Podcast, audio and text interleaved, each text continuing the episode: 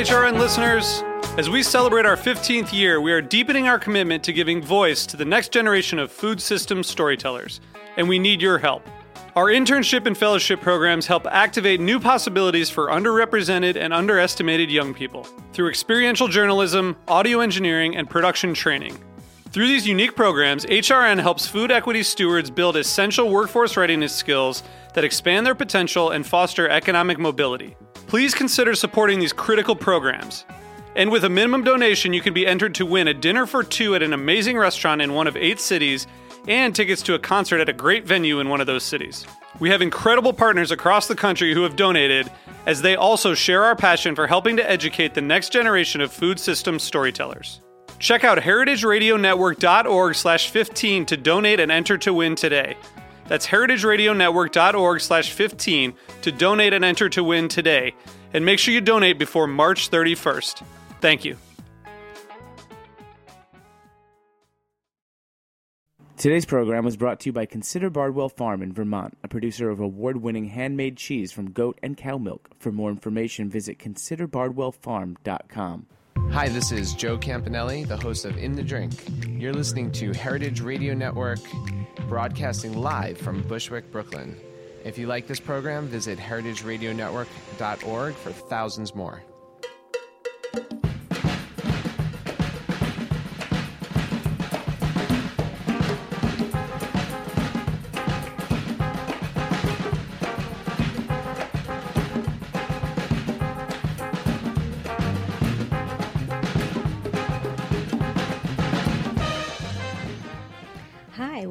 The Industry on Heritage Radio Network. I'm your host, Sherry Bayer, and we're coming to you live from Roberta's Restaurant in Bushwick, Brooklyn. It is Wednesday, October 1st. Happy, happy October! And this is the 37th episode of this series, which is dedicated to behind the scenes talents in the hospitality industry. Today, my guest is an amazing woman who is not only a restaurant owner and chef, but the president of a wonderful women's culinary organization. And I will introduce her shortly. But first, as I do on every show, I will start with my PR tip, and then later we will have my speed round game, industry news discussion, solo dining experience, and the final question. As the founder of Bayer Public Relations, I'm going to tip the show off with my PR tip of the week. Today's tip is to be active. Get involved in your industry by attending events, participating in activities, and volunteering. Nowadays, there are so many kinds of meetups, organizations, and networking events. There's something for everyone. So find what interests you and get busy. I believe that the more you put in, the more you get out of it. Cliche, but true. So get active. That's my tip today. Now, I'm really happy to have my guest here. It is Barbara Sibley, the owner and chef of La Palapa restaurant in Manhattan's East Village. Born and raised in Mexico City, Barbara found her way to the Big Apple to attend Barnard College. She got her first taste of the industry as a coat check girl at La Tulipe restaurant and eventually worked her way up the restaurant chain to chef and owner. Barbara is also the current president of the New York Women's Culinary Alliance, an organization that fosters networking, education, and cooperation for women in the culinary and beverage fields in the New York metro area. So, welcome, Barbara. Hi, Sherry. Thanks for having me. It's great to be here. Wonderful to be at Roberta's and Heritage Radio, my favorite places. Yes, and I, I just like spending time with you. So this is this is an awesome excuse. really fun. I wanted to get into this background of yours, coat check girl, and and how and then how you furthered your career in the hospitality industry. Well, it's interesting. You know, I came up, I always loved to cook, first of all. Everybody's always like, well, how did you start? Well, you have to love to cook. I think as a kid, I was, I was pretty shy and I was happier in the kitchen than anywhere else. And I really have a lot of very strong memories. Like I can remember having my first avocado and wondering to know what's the name of this. So um, I grew up in Mexico, and the time that I grew up in Mexico was also a time where there were great restaurants. And so I did go to a lot of restaurants there. I mean, the Cardinis, Alex Cardini, who was the brother of the inventor of the Caesar salad, had a restaurant in Mexico City and uh-huh. beautiful places. Um, so I came to New York. I came to college, and actually, at the same time that I was coat check, I was also a dishwasher. So I would dish wash dishes up at the university, and then I would come downtown and you know put on my pumps and put coats on people like Lillian Hellman and Richard Avedon and James Beard and Jacques Pepin was guest chef, and it was it was a really great great place. The, one of the things that was interesting was it's um, La Tulipe was the chef was Sally Darr, and Sara Moulton was the sous chef. So uh, I have great, great mentors, and that I saw early on how women could really succeed in this business. Yes, because side note, Sarah founded the New York Women's Culinary Alliance, so everything ties together. Yeah, just yeah. By coincidence, I happened to be there when she was planning on on starting the organization with Mariah Rouge, and so it's so it's just it's wonderful the way you know. I always say nothing, nothing, you, everything that you experience come you know becomes who you are, and it all grows from there. Uh, but I just have always loved the restaurant business. I worked in a lot of other restaurants, but I was always cooking my food, my Mexican food, for us behind the scenes. And finally, in 2000, it was time to open my own place. And what I really wanted to do was what I was homesick for, to be honest, and for the Mexican food that I felt that I really couldn't get in New York. Well, do do what you know and love, and bring Mexican, authentic Mexican cuisine here. So you opened on St. Mark's, right? Right. So for people who don't know the East Village and St. Mark's, I mean, what was it like then? How would you describe it now? Well, I had already been working in the in the restaurant business in in the East Village for quite a few years. Um, in different, like some, like a small restaurant that was like sort of more Tex-Mex. I helped open something called Telephone Bar and Grill. It was one of the first gastropubs. I remember it. Uh, yeah, I worked, and that was owned by Abe Lebewohl, who owned the Second Avenue Deli, and Rudolph Mosny, who was the owner of, of Bandito. So it was like a very neighborhood thing. I mean, the one thing about the na- the East Village that has always remained is it really is a neighborhood. Uh, you, people really know you. I mean, it really is a village in that sense. In some ways, I say it's a lot more like my youth in Mexico City. Now, Mexico City is more like LA, like you have to drive everywhere. But you know, in New York and in the East Village, you really get, everything is close by. There's such a variety of food and cuisine. There was then very different than there is now. Like back then, it was very Polish, Ukrainian. You know, it's still a mm-hmm. lot of Indian, a lot of different things. I mean, now you know you have am- you know amazing, amazing farm to table restaurants and things in the neighborhood. But it still is a it still is is really a, a fun place. I mean, it's it's so fun to walk around. There's such a diverse, crazy, you know, mix of people down there. That's what I find when I'm down there. And just the street itself has character. There's just the East Village has character. Yeah, and great. I always say we have great ghosts. W.H. Auden lived in the building that the restaurant is in, and Trotsky had his printing press, and all those ghosts make ghosts make really good margaritas, basically. Excellent, good to know. So at La Palapa, what do you what do you specialize in? And I mean, what are your signature dishes? Well, what I do is really what how you would eat in a home in Mexico. I would say that's how I would differentiate La Palapa. It's not really restaurant fare, so things are very handmade. Right now, I'm working on making nixtamal, which is making getting corn. I've had brought someone's. Uh, I've have someone sent me like 50 kilos of Mexican corn, and I'm making my own tortillas and my own tortilla dough from that corn. But that's something that I've been doing all along, and that I make my own cheese. I make my own chorizo. Really, as if you could really be in someone's home in Mexico. Your food is excellent, I, and we were. I was always very spoiled being with the Culinary Alliance, and that we were doing meetings there because your shrimp mole and even your guacamole, it's all so delicious. I was wondering how many avocados you you go through a week or a oh day. Oh my god! Oh my gosh! That's A lot. a lot. That's a lot. I think of Um, that whenever whenever I buy avocados don't at home. I, I mean, I, I think it's a little easier maybe by the week, but I, we'd probably go through a few hundred, you know, six hundred avocados a week or something. yeah. It's a lot of avocados. A lot of avocados. A lot of happiness at delicious guacamole. Yeah, and even the environment, it's very it's welcoming. I mean, you created a place that does feel like a restaurant home. Well, for me, it's a it's a restaurant home, and it's also if I was to open a restaurant, a Mexican restaurant in Mexico City, what would I have done? And I, that was also one of my missions, and that I felt felt, and I still do, that there's a lot of stereotypical sort of New I call it New York style Tex-Mex food. That's like, oh, it's cheesy, it's chips and salsa made with tomato sauce, and I really felt a mission to bring true Mexican food to New York so that people would have a chance to, to really taste the real flavors and also to break the stereotypes. So you're not going to see a lot of sort of Mexican mariachi hats and things. It's really as if you know, it's you were in in Mexico in a patio, just getting ready to have a lovely dinner. Yes, it does sound lovely. It is lovely.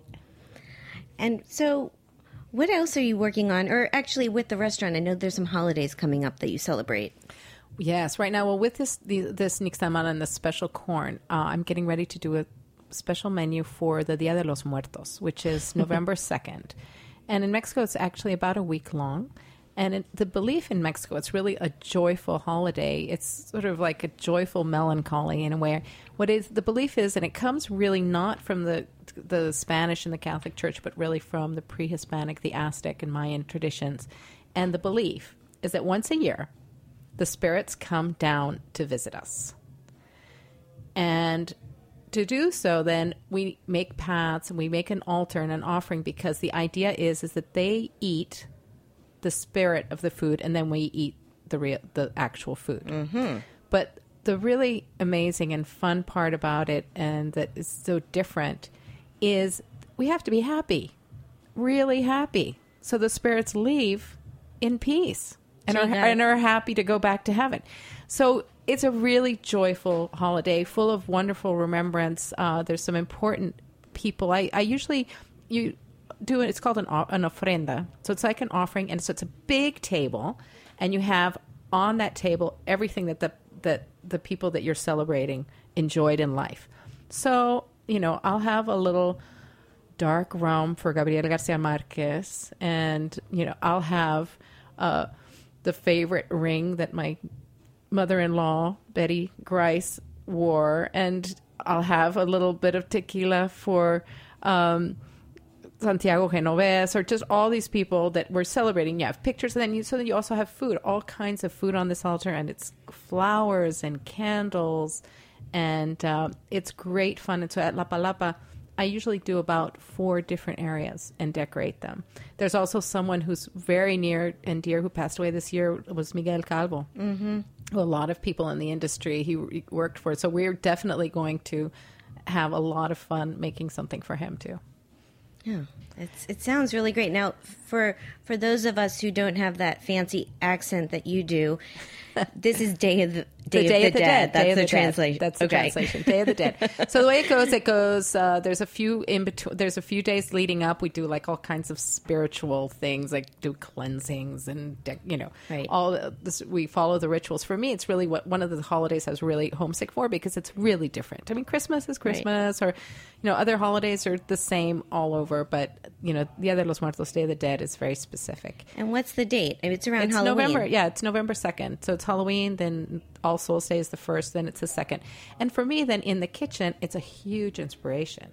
Because one of the days, like on Halloween, you're supposed to do everything in miniature because it's like for little for little spirits, and so we make like little tiny baby like tamales and chalupas and little tiny tacos and things like that. So there's those are always part of the menu, and there's this beautiful squ- uh, calabaza squash that comes up at this time of year, and we do like a pumpkin soup that's special, and a pumpkin margarita, and you know have fun with that, and special moles of the season, and we're going to we have this amazing corn that we're going to be working with. So for me, it's going to be almost like returning to the spirit of the corn, and uh, each, every year it's, I do a different menu, and it's fun. And I do it for a couple of weeks, so definitely people can not just get it only on the second, but at least Oh, at least for for like, yeah a week and a half, probably starting the twenty fourth, twenty fifth of October, and through about the fifth of November, so people can come if come in and try it and experience it. And to me, it's so much fun to share my heritage and you know have them you know people have a taste, feel like they've gone on a little vacation.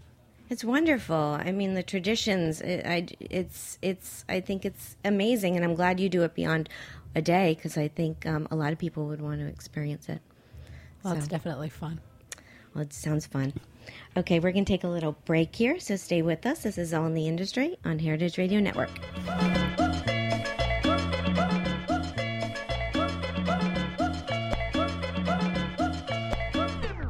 Electric light and soul.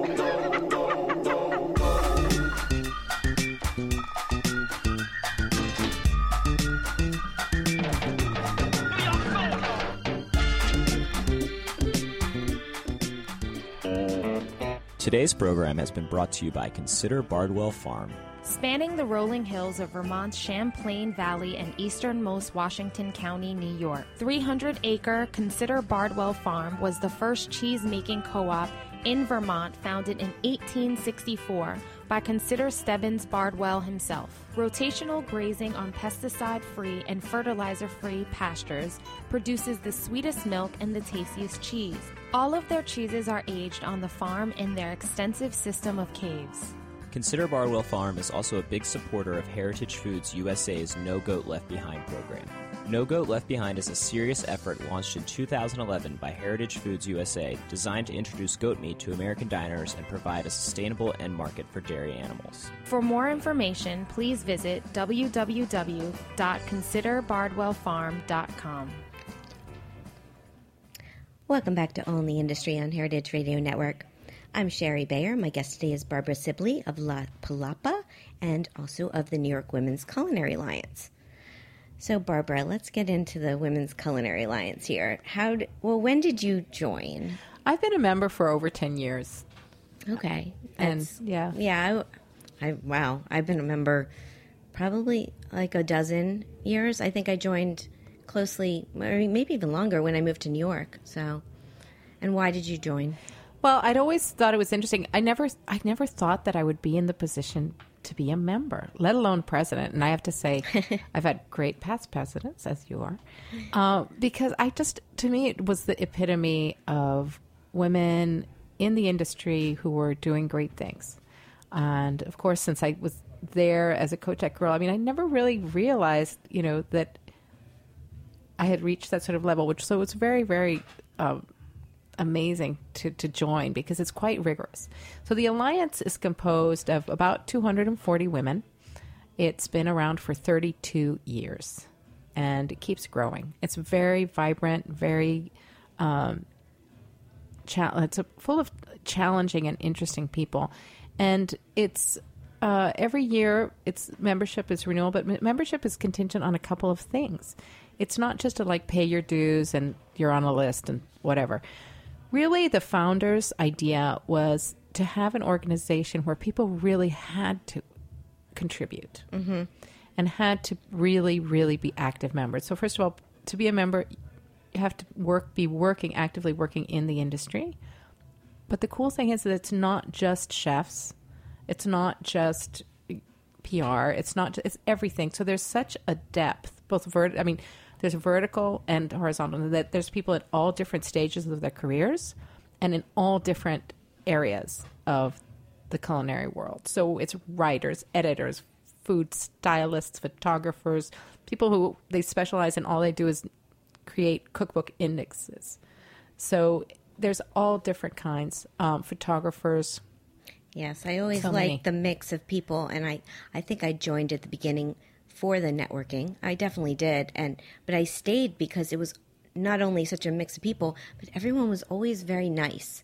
Like there was that cooperation and that camaraderie great- and yeah. that support. Great that you- support group. Yeah, definitely a great support group. It's beyond the networking, I would say.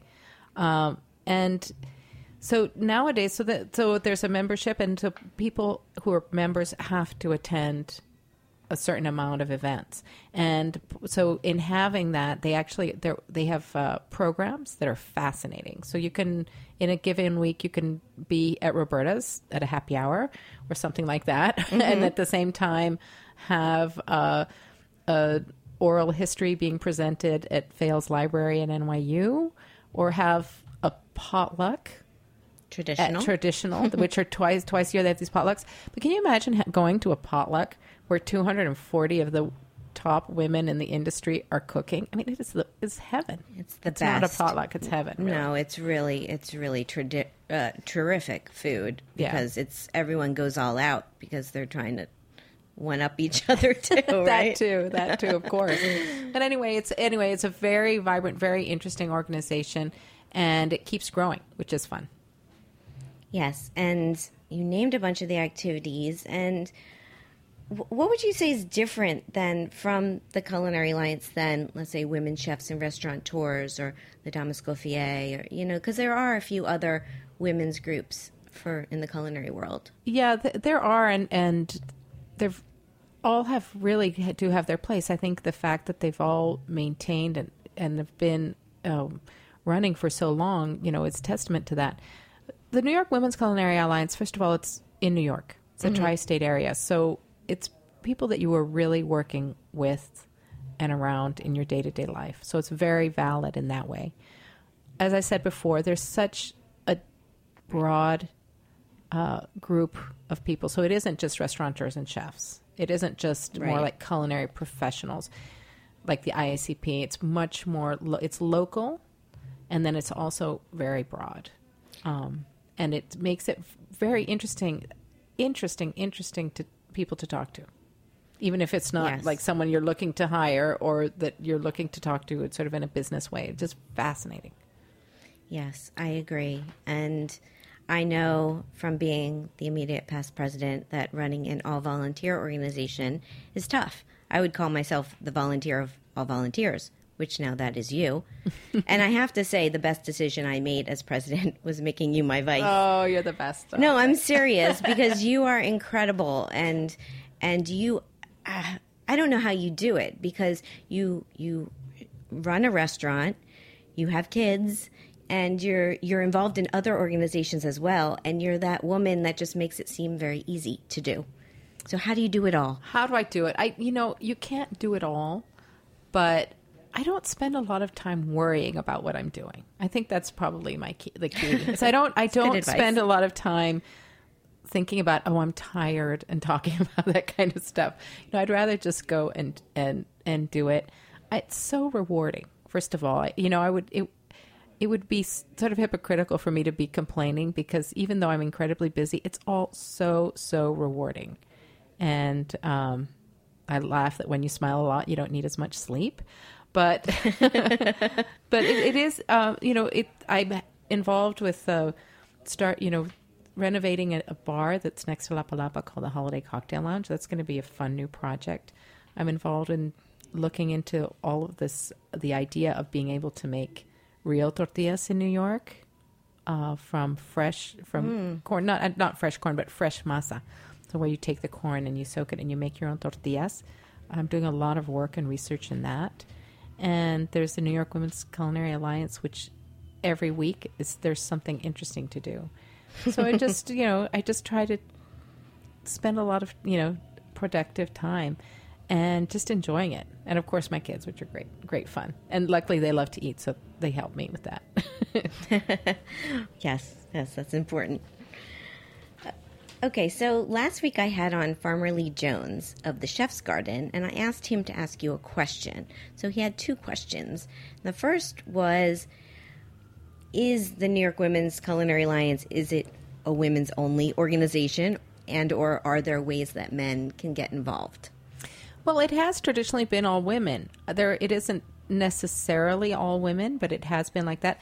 We have guests that come to the events. The members can bring guests, and we often have men and support, and we also support men in men's restaurants and men's businesses. Uh, it has been it has maintained its sort of its women's membership, and I think it's because it is still tough uh, to get the support you need in this in the industry uh, when you're a woman, and so it continues to grow and it continues to be valid and, and important. Yes, I think he's just looking, you know, to to support. So, um, but that's yes, uh, it is the Well, the, the, be- the best the best support would be to come, you know, Yeah. come and enjoy and, and enjoy Well- a program with us or something. Yes, and to reciprocate that, he wants to know if you will come out to his farm and the the Roots conference coming up. Uh, that's it's October nineteenth and twentieth uh, in Ohio, and it's the second annual chef conference, Roots 2014. And he wanted to know if you would like to come out as his guest. Oh my gosh, that would be incredible. I would love that. First of all, he is amazing.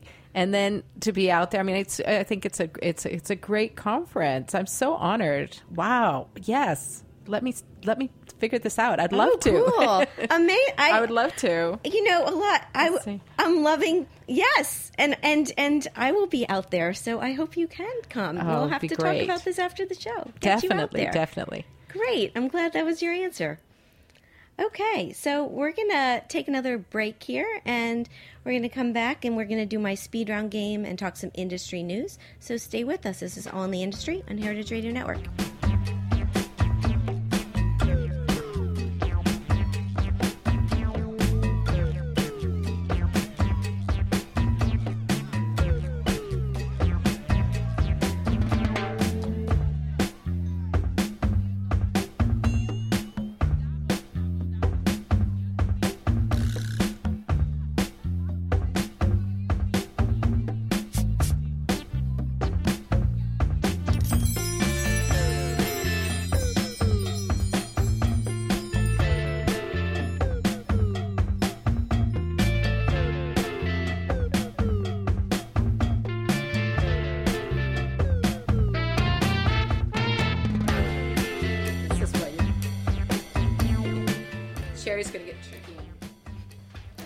Okay, we're back. This is on the Industry on Heritage Radio Network. I'm Sherry Bayer. And my guest today is Barbara Sibley. Now, Barbara, it is time for my speed round game. Are you ready? That's what I was about to say. You're going to start to get tricky on me. I was like, oh no. Okay, yes, I'm ready. As ready as I'll ever be. I'll uh, just go for it. This is fun. This is I name two things, you pick your preference. It's a really Okay. It's I'm not ready. that tricky. Okay. But we'll see. Okay, here we go. eat in or eat out? Eat out. Wine, beer, or cocktail? Cocktail. Tasting menu or a la carte? Tasting menu. Small plates or large plates? Small plates. Tipping or all inclusive charge? Tipping. Communal table or chef's counter? Chef's counter. Corn or flour tortillas? Corn. I knew that. this one I don't know. Frozen or on the rocks margarita? Oh, that is there. You just stumped me. I stumped you. I, I thought you'd have a preference. It depends when. It depends Seasonal? when. Seasonal. Seasonal. Okay. Cheese plate or dessert? Cheese plate. Last one, Manhattan or Brooklyn? Manhattan. Great. You were awesome at this game. How quick you I were. know. Well, the thing with the margaritas, I also would have to say I'm very picky that I like the frozen margaritas that I make because it is the rocks margarita, but just frozen. It's not like you know it's Right. It And you that. do a bunch, there's more than one flavor. right. We do tamarind and hibiscus and lot, and all the time making new things. I just infused some tequila with cascabel chiles, and so that's you know. So they're all good. So it's love your. I just love the margaritas. I can say I'll just take a margarita anyway. Like, Okay. Anyhow, Good all to of the above. Good to know. I did think maybe you had a preference, but hmm, all of the above. Okay, so let's talk some restaurant industry news. So first off, yesterday the the Michelin Guide came out. Uh, the it was this is the tenth edition they've done in New York, and it was in the New York Times on Eater. It was it was everywhere. Um, so basically, talking about who got stars, who got stars taken away. Did you uh, did you see this news? Yeah, I did. I was excited to see La Vara of Alex Rush. So Mm-hmm. that she's great because she's a friend, and I have to say I'm so proud of her. Um, and I've always, you know, it's I have a mixed feeling about the Michelin Guide because sometimes it's a little mysterious. Yes, I agree. I mean, it's it's it is mysterious, uh, But and yeah, and on the other hand, sometimes you go to restaurants and it's mysterious. You can go to like the smallest place and have the most amazing, amazing, amazing meal, and you can go to some place that's incredibly um, steeped in tradition and reputation and uh, eat. You know, Yes, I think it's just hard to rate restaurants the more I think about it because they're all such different experiences, levels of uh, the type of uh, cuisine, the type of setting, the style, and to give one star to a, you know, a, a, a tablecloth restaurant and then a one star to a non tablecloth restaurant, and you're kind of, how are you comparing those two? But so it always seems tricky to me. yeah, definitely, definitely. This I say, I say it's a little bit mysterious. Yes. And I mean, just to, to talk about some of the things that were noted in these articles. So, New York now has three has six three star restaurants. They took away a star from Daniel, uh, and you know, I I need to get back to Daniel. Do you want to go? Because Yes, let's go. I'm a huge fan, and I I haven't been there in a couple of years, and and I I I think it deserves all the stars in the world based on my experiences. So I'm, I'm I was kind of surprised to see that. Um, they also there were some new two star restaurants. There was Aquavit Blanca, which is here in the backyard of Roberta's, and Ichimura. And there were a bunch of one stars, a, a lot in Brooklyn. And actually, the place I'm doing my solo dining experience later in the show received one star. It's Meadowsweet. Uh, so I was excited to see that because I had a great meal there. Um, but also there was M. Wells, Batard, Betony, Zz's Clam Bar. These are all now new one star Michelin. and a couple that we've been to. So I was fun. It was fun to it's fun to see them there. Yeah. You know, I, I think that everyone in the restaurant business, rest, you know, it's hard work. So getting recognition is great. Yes, absolutely. Well, congratulations to everyone. And next article I had in Bon Appetit, they were talking about Estela, how the president visited last week. And Estela is uh, a small restaurant on Houston Street that it got Bon Appetit's number three on their list this this year of best new restaurants.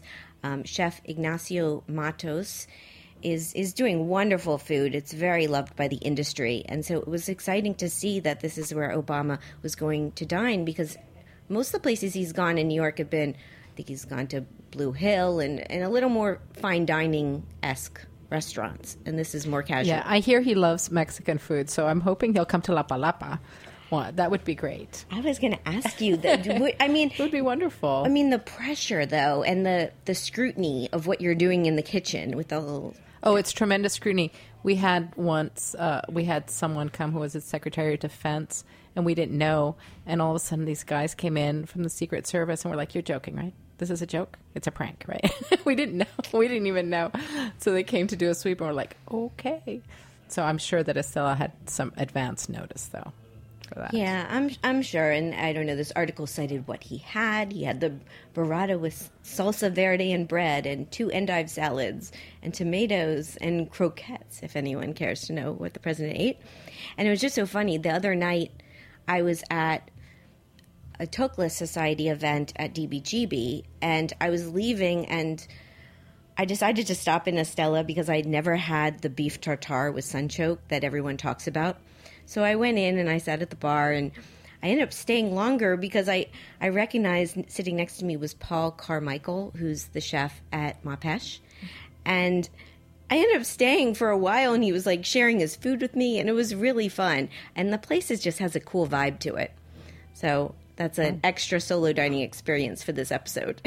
So that was fun. Fun. Well, great timing. yeah, it was. It was. You know. Um, so yeah, I think I think it's cool. And actually, just to note though, Estela did not get a Michelin star. They weren't, and I didn't even see it.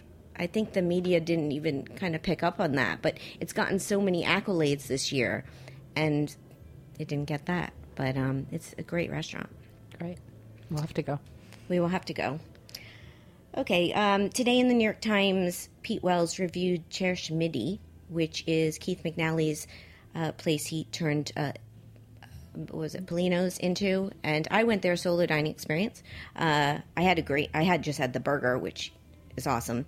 Um, he gave it two stars. He really liked it. Oh, that's great. Have you, have you, have you? No, been I, there? I, ha- I haven't been. I mean, it's very close to me, um, but I haven't. I haven't been there yet.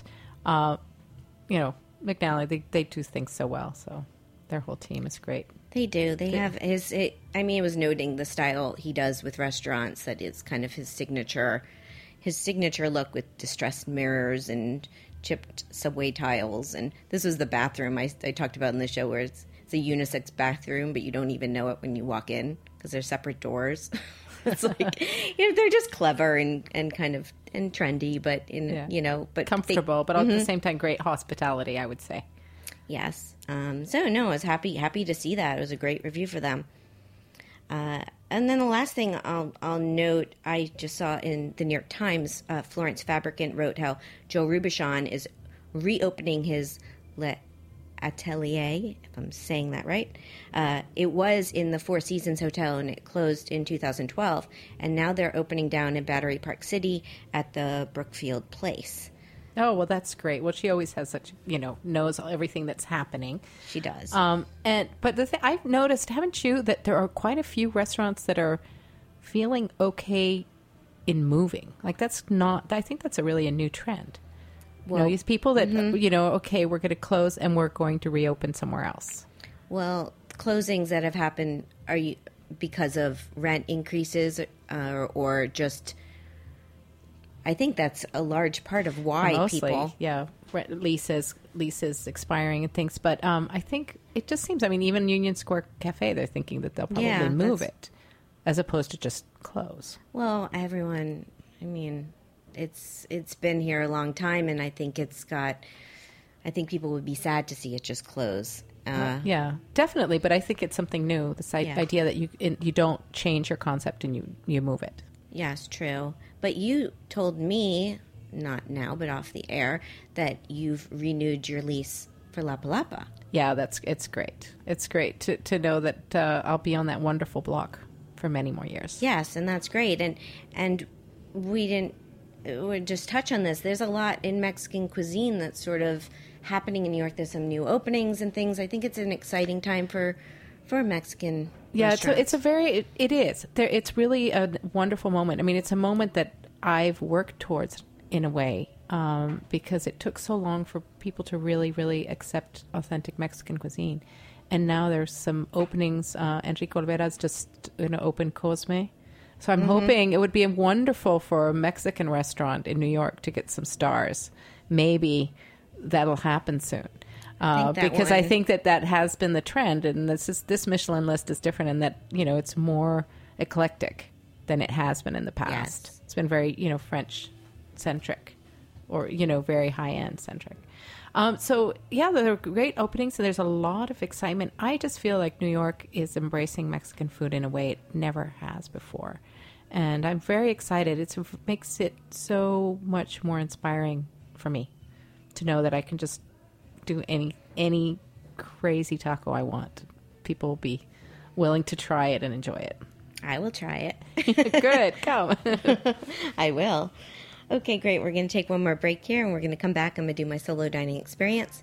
This is all in the industry on Heritage Radio Network.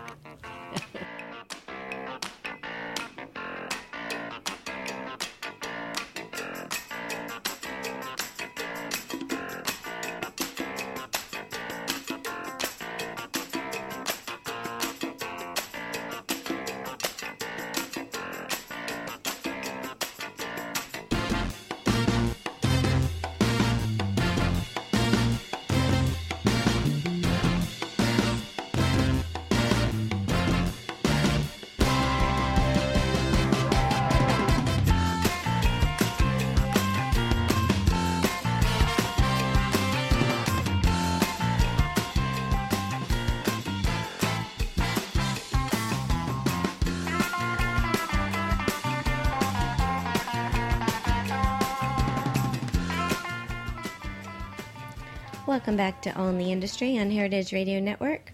I'm your host, Shari Bayer, and it's time for my solo dining experience of the week.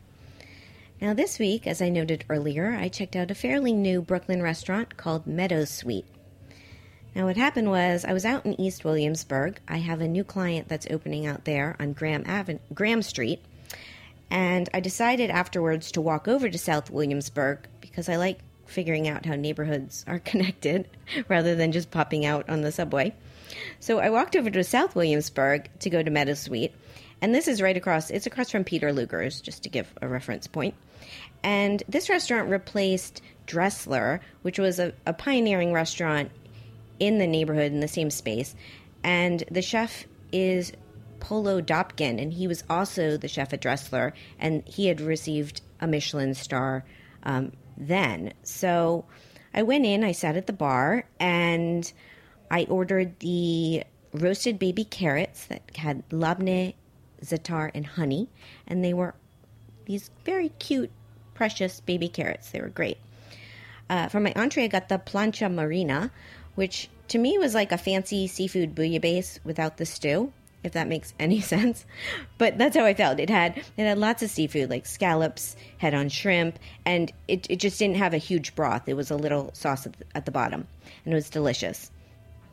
And then I treated myself to dessert because I always skip dessert when I'm solo, and I went with the coconut ice cream pie with graham crust and raspberries, and it was awesome. I became friendly with the bartenders, Tien and Nick. They were very nice. They took great care of me. I would definitely recommend this place. So their website is meadowsweetnyc.com. So you want to go to you want to go to Williamsburg? With me too. So we have- Yes, absolutely. have to- I'd love to. I could go to Brooklyn a lot. oh, yes. Yeah. It's definitely it sounds delicious. Yeah, it was great. Okay, so Barbara, we're getting to the end of the show, so I wanted to see if, for my final question, if you can ask a question to my guest next week.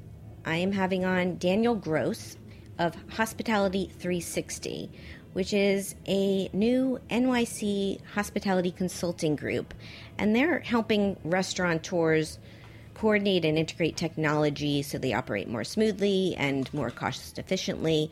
And um, I'm looking forward to talking to him and his team. So, Well, it's interesting. You know, I always think restaurateurs don't have a lot of extra time, so sometimes it's hard to to start something new. So my question to him was would be what was his greatest challenge in getting a rest getting restaurant owners to ad- adopt a new technology?